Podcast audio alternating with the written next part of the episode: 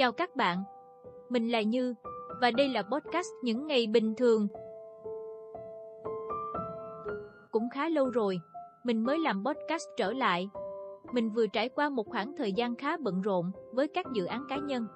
Và bây giờ, khi có nhiều thời gian hơn, mình quyết định tiếp tục viết lách. Lần này, mình đã viết khá nhiều bài trước khi thu âm bài viết này trên ứng dụng VB. Để phòng trường hợp mình lại bỏ ngang như dạo trước, podcast sẽ tiếp tục ra mắt vào thứ sáu hàng tuần. Mong các bạn tiếp tục lắng nghe những số ra tiếp theo của podcast nhé.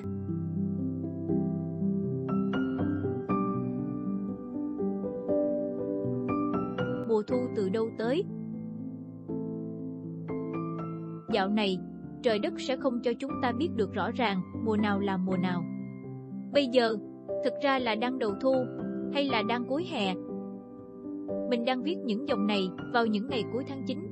Ở quán mì xíu mình vẫn hay ghé lại ăn sáng trước khi bắt đầu ca làm việc, thì cây phượng vẫn nở đỏ rực trước sân trường ở cạnh đó.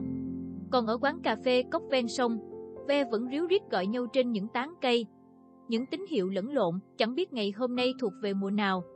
Và trời vẫn oi cái oi của đỉnh giữa mùa hè. Ấy vậy mà có một khoảnh khắc.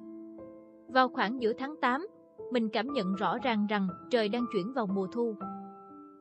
Trước mùa thu, là lúc giữa những tán cây xanh ngát ở ngã tư đường đang đứng yên, trời thì đứng gió và thẳm xanh, mặt trời phả xuống ánh nắng lấp lánh trên những giọt mồ hôi của người đi xe máy qua lại trên đường. Sau mùa hè, là khi trời bỗng dưng dịu lại vì có một đám mây dạo ngang qua đây. Đám mây cũng mang theo một cơn gió và khẽ rung cành cây, làm những chiếc lá vàng li ti rơi xuống mặt đường.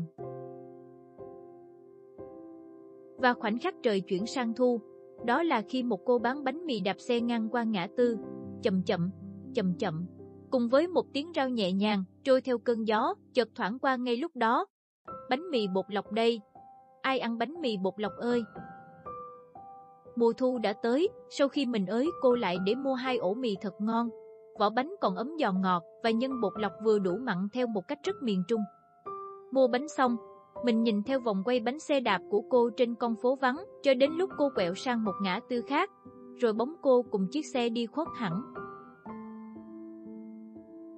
Cô bán bánh mì, hay đám mây, hay cơn gió, hay những chiếc lá li ti rơi nghiêng là tà xuống vai cô và xoáy tung trên mặt đất dưới những vòng bánh xe đạp của cô đã mang mùa thu tới. Mình cũng không biết nữa. Chỉ biết là mùa thu tới thật chậm, như cách những chiếc lá rơi xuống và thật chậm như những vòng bánh xe đạp quay đều, quay đều.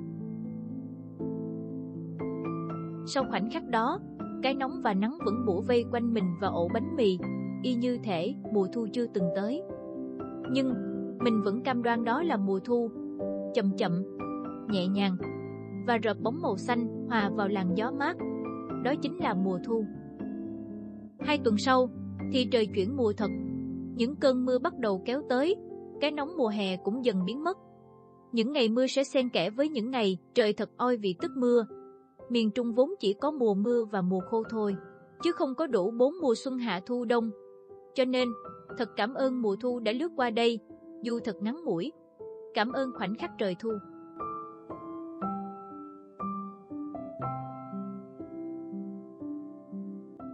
Cảm ơn các bạn đã lắng nghe đến cuối podcast. Chúc các bạn những ngày cuối hè đầu thu với những cơn gió mát lành. Hẹn gặp lại các bạn vào thứ sáu tuần sau.